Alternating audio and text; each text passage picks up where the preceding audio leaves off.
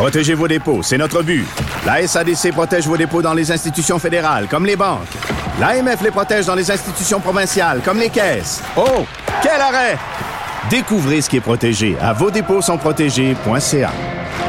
C'est l'heure de notre chronique Crime et Société, mais juste avant, je dois vous dire que euh, la maman de Romy et Nora, les deux petites filles qui ont perdu la vie à Saint-Apollinaire, là, je pense que j'ai pas besoin de vous rappeler tout ça, va prendre la parole dans les euh, prochaines secondes. Alors, aussitôt qu'elle va prendre la parole, nous allons aller à ce point de presse-là. C'est pas mal la première fois qu'on va l'entendre. Puis là, il y a peut-être des gens qui disent, ah non, on l'a entendu faire une vidéo pour euh, retrouver le père. Non, ça, c'était, c'était pas la maman des fillettes, c'était la nouvelle blonde. Euh, du père. Là, c'est avec la première fois qu'elle va prendre euh, la parole. Je sais que tout le Québec a été touché avec cette histoire-là. Euh, il y a eu des, énormément de, de toutous, de fleurs, de mots qui ont été déposés. bref, on est en attente de ce point de presse-là qu'on va vous diffuser en direct aussitôt qu'elle prend la parole. Pour l'instant, il va avec Jean-Louis Fortin, directeur du bureau d'enquête de Québécois. Bonjour Jean-Louis. Bonjour Jean-François, pas de problème, tu me couperas euh, si jamais la conférence de presse commence. Oui, ben on écoutera ça ensemble, puis on pourra. Euh, ben j'ai pas l'impression que ça va être tellement long de toute façon, comme tu sais, j'imagine qu'elle est dans dans dans tous ces états là, puis on, la comprend là, fait que j'ai l'impression que ça ah, va être ben. assez assez bref, puis on pourra revenir ensemble là-dessus après si tu le veux bien. Certainement, on, pourrait appeler la chronique d'aujourd'hui non pas crime et société, mais espionnage et société. Oui, espionnage et société, ce, ce premier dossier-là, honnêtement, j'avais pas vu ça passer, mais là je suis allé lire là-dessus. Flying Whales, c'est des espèces de gros dirigeables qu'on pourrait construire et qui pourraient transporter de la marchandise, mais là il y a une affaire d'espionnage en dessous de ça. Puis le, le Canada bloque le, projet. On s'était tous demandé qu'est-ce que le gouvernement du Québec fait à investir 30 millions de ton argent, puis de mon argent, puis de l'argent de tous les gens qui nous écoutent dans une grosse ballonne, un projet de dirigeable pour transporter du matériel minier, par exemple, euh, dans le nord du Québec, des endroits qui sont pas facilement accessibles. Quand notre bureau d'enquête avait, révélé les détails, ça avait fait poser beaucoup de questions. Est-ce que c'est vraiment un projet porteur d'avenir? Est-ce qu'on n'a pas mieux à faire à investir 30 millions? En même temps, ben, c'est Investissement Québec, hein, que c'est du capital de risque. Ça peut arriver des fois qu'on mise sur un cheval, puis ben oui, ça va nous rapporter, euh, on va gagner plus que notre mise dans quelques années. Donc, ça se justifiait, euh, selon euh, Pierre Fitzgibbon, qu'il de l'économie. Là, quelques mois plus tard, ce que mon collègue Alexandre Robillard du bureau d'enquête nous apprenait ce matin, c'est que non seulement les, les fameux dirigeables n'ont toujours pas décollé, mm-hmm. mais là, en plus, c'est bloqué à Ottawa parce que le gouvernement fédéral craint, c'est sérieux, là, que la Chine soit derrière le projet et l'utilise pour euh, des tentatives d'espionnage. Moi, j'en croyais pas mes oreilles quand, quand, Alexandre, le journaliste, euh, m'expliquait ça. Mais on a travaillé au fil des jours, des semaines pour effectivement se rendre compte que Ottawa évaluer les risques avec sérieux. Mhm. Ce qu'on dit, entre autres, c'est que c'est une société chinoise, EVIC, qui serait derrière la maison mère de Flying Wells, euh, compagnie euh, française, un nom très français d'ailleurs, Flying Wells. Euh, mais il y aurait eu aussi des ingénieurs chinois qui auraient travaillé sur le projet. C'est que non seulement EVIC aurait fourni du capital, beaucoup d'argent, mais aussi qu'il y a des ingénieurs, c'est très, très, très drôle comment, comment une, dépêche dans un quotidien national chinois euh, raconte l'histoire. Un groupe d'excellents ingénieurs chinois sera envoyé pour rejoindre l'équipe Flying Wheels. Ça semble quasiment comme un manuel de propagande. Bref, euh, il y, a eu des, excellents ingénieurs chinois qui ont travaillé à la conception euh, de, de, de, projets chez Flying Wheels. Et là, ben, Ottawa, on, on sait, il y a des tensions depuis plusieurs mois déjà là, avec les deux Canadiens qui sont détenus encore en Chine, Justin Trudeau, qui avait eu euh, qui avait eu des mots très durs pour la conduite de la Chine là-dedans. N'a pas fini, ça n'a pas réglé derrière ce là mhm. Alors, on peut comprendre qu'Ottawa bloque ce projet-là en disant ben, on a un investisseur chinois, euh, on a des risques euh, potentiels pour qu'il y ait de l'espionnage. Le problème, c'est que Québec a déjà décaissé l'argent. Le chèque de 30 millions. Le chèque est, est, dans mal. Le chèque est dans mal. Donc là, euh, qu'est-ce qu'on va pouvoir faire pour récupérer l'argent public s'il y a possibilité de le faire? Moi, j'ai bien hâte de voir. Euh, ce qu'il faut comprendre là-dessus, c'est qu'on a essayé de parler à de nombreuses reprises à Pierre Fitzgibbon, le ministre responsable au cours des derniers jours, et Il n'a pas répondu. Hmm. Peut-être en vacances. Euh, mais moi, j'ai bien hâte de, l'entendre là-dessus parce que, ultimement, ben, c'est des fonds publics. Euh, oui, euh, les risques d'espionnage, c'est une chose, mais quand on mise 30 millions comme ça sur un projet qui décolle pas, c'est, ça, devient là, tout le monde est, concerné. Et puis le fameux dirigeable, là, euh, ben, il n'y a, toujours pas. Là, présentement, il existe encore. On a une belle photo aujourd'hui dans le Journal de Montréal, le Journal de Québec, mais c'est pas une photo, en fait, c'est un dessin. Là. Non seulement pour quelque chose qui devait voler en 2021. Personne n'en a encore vu euh, de prototype. Personne n'a encore vu à quoi ça ressemblerait réellement. Et euh, ça peut prendre plusieurs années. Alors, même si Ottawa donnait son feu vert aujourd'hui, euh, dire OK, c'est beau, il n'y a plus de risque d'espionnage, mais il faudra après ça probablement quelques années pour qu'il soit certifié.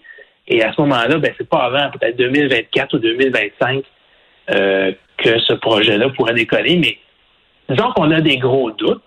Et même Sébastien Bougon, qui est le PDG de Cyan Wells, euh, nous a avoué qu'effectivement, euh, c'était un, peu, selon ses, mots, une épée de Damoclès. C'est-à-dire que si Ottawa dit non, mais lui, il va remballer puis il va retourner en France. Est-ce que tu penses que euh, Justin Trudeau retient ça justement pour faire pression pour les, deux Canadiens qui sont détenus ou ils ont vraiment peur à de l'espionnage? C'est-tu du bluff ou c'est pas du bluff? Une très bonne question. Je j'ose penser qu'il y a une raison sérieuse derrière ça, puis c'est pas seulement une sorte de monnaie d'échange. Là. Je pense pas que honnêtement, je pense pas que l'investissement d'Avic, qui est la compagnie chinoise là-dedans, puisse être une monnaie d'échange. Euh, valable. Je pense pas que du Chinois, vous allez pouvoir revenir euh, faire voler deux, trois dirigeables dans le Nord québécois. Ouais. Pour, pour, c'est important. Euh, non, c'est ça. Mais disons que ça rentre dans le disons que les, soupçons sont probablement la, lumière rouge allume probablement plus rapidement à Ottawa présentement en raison du contexte euh, ambiant. Mais en, même temps, j'avoue qu'il y a des gros dirigeables comme ça qui se promènent partout à travers le Québec. Tu leur mets une coupe de caméra puis une coupe d'affaires, puis effectivement, c'est une belle façon de faire de l'espionnage. Je dis pas que c'est le cas là, mais mais je comprends, je comprends si jamais on dirait un film. Là. Il y a comme une logique quand même derrière tout ça. Oui, effectivement. Puis des fois, c'est pas c'est pas nécessairement au niveau d'avoir des caméras, mais c'est une fois que tu as, euh, euh, investi euh, parce qu'il faut créer une entreprise, et là, ben, tu tisses des liens avec la machine administrative, la machine gouvernementale, espionnage, il ne faut pas nécessairement l'entendre. Ça peut être, euh, par exemple, des, caméras, tout ça, mais ça peut également être des liens qui sont renforcés avec l'appareil gouvernemental, à avec des entreprises qui sont déjà ici. Et là, ben, ça facilite du travail de, par exemple, aller chercher des renseignements. Parlons de votre gros dossier du week-end que j'ai suivi avec beaucoup d'intérêt, les 400 structures inquiétantes, tu sais, pas 20, là, 400, ça veut dire là, les Québécois partent là, faire le tour de la belle province là, pour euh, les vacances. On ne sait pas, là, mais on passe par-dessus un paquet de structures qui tiennent avec de la broche. On en parlait plus il y a une dizaine d'années de ça, là, après les effondrements, entre autres, du viaduc de la Concorde. Il y avait aussi après ça une grosse structure qui s'était effondrée euh, au centre-ville de Montréal, sur l'autoroute Ville-Marie. Puis ça avait créé on peut presque dire un vent de panique, une inquiétude. Est-ce que les structures du ministère sont en bon état? Puis on l'a un peu oublié. Hein? Euh, notre bureau d'enquête a euh, fait tout un travail d'analyser chacun des à peu près 9500 rapports d'inspection des structures au Québec. Et on, on, a identifié, il y en a à peu près 400 qui ont que les ingénieurs mandatés par le ministère recommandent carrément de reconstruire parce que ces structures-là ne sont plus euh, ne sont plus adéquates. On ne parle pas simplement de remplacer euh, deux, trois boulons puis euh, de refaire le pavage parce que c'est pas confortable quand on roule. On parle carrément de reconstruire. Bon, 400, on pourrait dire, OK, c'est dans l'ordre des choses, mais pas vraiment parce que il y a une notion qu'on appelle déficit d'entretien, c'est le retard accumulé. Hein. Mm-hmm. Idéalement, le déficit serait à zéro, c'est-à-dire que euh, on n'est pas en retard, on remplace les structures quand elles ont besoin d'être remplacées.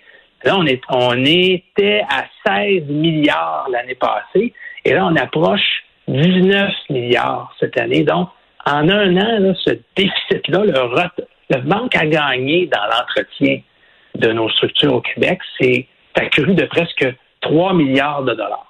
Alors, je ne sais pas si tu te rappelles, il y a quelques semaines, quand le ministre des Transports, François Bonnardel, a dit euh, cette année, on va injecter un 3 milliards de plus pour euh, stimuler l'économie de la relance après la COVID-19. Ouais. Ce qu'il n'a pas dit, dans le fond, c'est que ce 3 milliards-là, là, on, on va juste être capable de rattraper le retard. Ça correspond à peu près au retard qu'on avait accumulé en, depuis le, dernier bilan, donc en un an. Donc, non seulement on va pas euh, euh, euh, on va pas améliorer la situation. Mais non, c'est juste pour patcher, là. on va juste arrêter de s'enfoncer. Euh, bon, quand on regarde les, les- les 400 structures en question, euh, bon, le ministère nous dit on les surveille, on monitore pas 24 heures sur 24 pour toutes les structures, mais régulièrement et on s'assure qu'elles sont encore sécuritaires. Sinon, c'est pas compliqué, on les fermerait. Mais il y en a certaines, là, euh, je sais pas si tu as vu les, les images en Eh oui, j'ai vu. dans le journal. Le, le pont d'étagement à Dorval, qui est soutenu par des, des espèces d'échafaudages en métal par en dessous. Puis là, ben, il y a une seule voie de circulation. Parce qu'évidemment, tu réduis la largeur. Donc, une seule voie euh, de large pour passer en dessous. Puis il y avait le maire de Dorval qui disait, bon, euh, c'est sûr que le ministère, euh, on aimerait ça des fois qu'il nous donne des réponses plus vite, hein? Parce que depuis euh, plusieurs mois, puis pour encore quelques années, avec un, un feu de circulation en alternance pour euh, réduire la charge, c'est pas très rassurant, disons. Euh, moi, moi j'ai tendance à faire confiance aux, aux ingénieurs. Oui. Je pense qu'il faut, ce sont eux les spécialistes. Je pense que si eux nous disent euh, faut absolument fermer ce pont-là parce que c'est plus sécuritaire de rouler, ben on, on va les écouter. Puis j'ai, j'ai aucun indice qui me permettrait de croire qu'il y a des ponts présentement qui devraient être carrément fermés et qu'on garde ouverts. Ça, je pense que le ministère. Non, euh, il prendrait pas de chance, là, quand même, là. c'est ça. Mais on, on se rend compte qu'on a un gros chantier au Québec, on a un gros travail à faire. là. On a 400 structures, puis non seulement on n'est pas capable de suivre le rythme puis de les réparer à temps, mais on continue de s'enliser. Et ça, je pense que comme société, puis là, tu vas me dire, euh, l'argent, bon, euh, là, faut, faut, on se rend compte qu'il faut, euh, qu'il faut euh, augmenter les investissements en santé. On sort d'une pandémie. Puis là, ben, il faut refaire des écoles, fait qu'il faut investir en éducation. Ouais. Puis là, ben, on, on, on- ben, etc. Puis là, ben, il y en a qui vont dire, ben là, pendant ce temps-là, les routes, euh, on n'augmente pas les budgets ou quand on les augmente, on fait juste euh, empêcher de s'enfoncer davantage. Il n'y a pas de solution miracle. Mais je pense que ça va prendre une réflexion sérieuse au Québec sur l'état de nos structures, qui ont à peu près, en, grande partie, été construites autour des mêmes années, Mhm. les années 60-70, avec du béton précontraint pour plusieurs ponts et viaducs, qu'on sait que c'est problématique. Là. Euh, et pas pour rien hein, qu'il y a des cônes oranges partout euh, où tu circules, pas Ah juste dans la région de Montréal Ben ou de Québec, mais un petit peu partout sur le réseau. Là. Euh, je, je pense qu'il y a un sérieux travail de dire comment on va faire pour sortir la tête de l'eau, être capable de dire, ben maintenant on fait, on fait plus juste entretenir et patcher notre réseau, mais on est on, on, on, va vers l'avenir. Comment on l'améliore notre réseau? On n'est pas encore rendu là, il faut juste trouver une solution pour qu'il arrête de se détériorer. Ouais. Puis après ça, qu'on l'entretienne. Tu sais, quand on bâtit du nouveau, faut l'entretenir. C'est, c'est, pourtant, c'est tellement facile à comprendre. C'est comme n'importe quelle de nos maisons. Tu sais, c'est, tu sais, une maison sur laquelle tu mets pas d'argent pendant 10 ans. Mais à un moment donné, là, t'as trop d'argent à mettre dessus, puis ça a juste pas de bon sens. Il faut les, il faut, il faut toujours se renouveler. Puis on dirait qu'on comprend pas ça au Québec. On fait toujours du patchage. C'est ça. Puis dans le cadre de notre dossier Route en déroute, qu'on, depuis plusieurs mois maintenant, il y a des experts qui nous le disent, la meilleure façon d'entretenir une route, c'est comme une maison, comme tu le dis, c'est pas d'attendre que tout soit fini puis de reconstruire, c'est d'intervenir au bon moment, c'est-à-dire dès que tu commences à avoir une fissure, dès que tu commences à avoir des nids de poules, etc., c'est là que ça coûterait moins cher, que Mm. c'est plus efficace. Ça semble difficile de procéder comme ça au Québec, malheureusement. En tout cas, c'est de la lecture intéressante. Euh, euh, on- on- il y a beaucoup de lecteurs qui, qui nous ont dit qu'ils ont aimé euh, parcourir. On avait un cahier de 16 pages, là, et puis là, ben, région par région, la Témiscamingue, Gaspésie, euh, Montérégie, et pour chaque région, ben, on montre euh, des pires structures. Donc, ce sont toutes des ponts ou des viaducs qui sont à remplacer absolument d'ici deux, trois, quatre, cinq ans maximum. Ouais. On indique aussi dans quel état ils sont, qu'est-ce qu'on a trouvé comme problématique, euh, des fissures, de la rouille, de l'éclatement de Ah, béton, etc. c'est de la bonne lecture, mais c'est des, il y a de, de belles photos aussi. Euh, Jean-Louis Fortin, c'était, euh, c'était très agréable de se parler. C'était un beau dossier dans le Journal de Montréal euh, en fin de semaine. Et euh, ben, est-ce que c'est toi qui passes la semaine avec moi?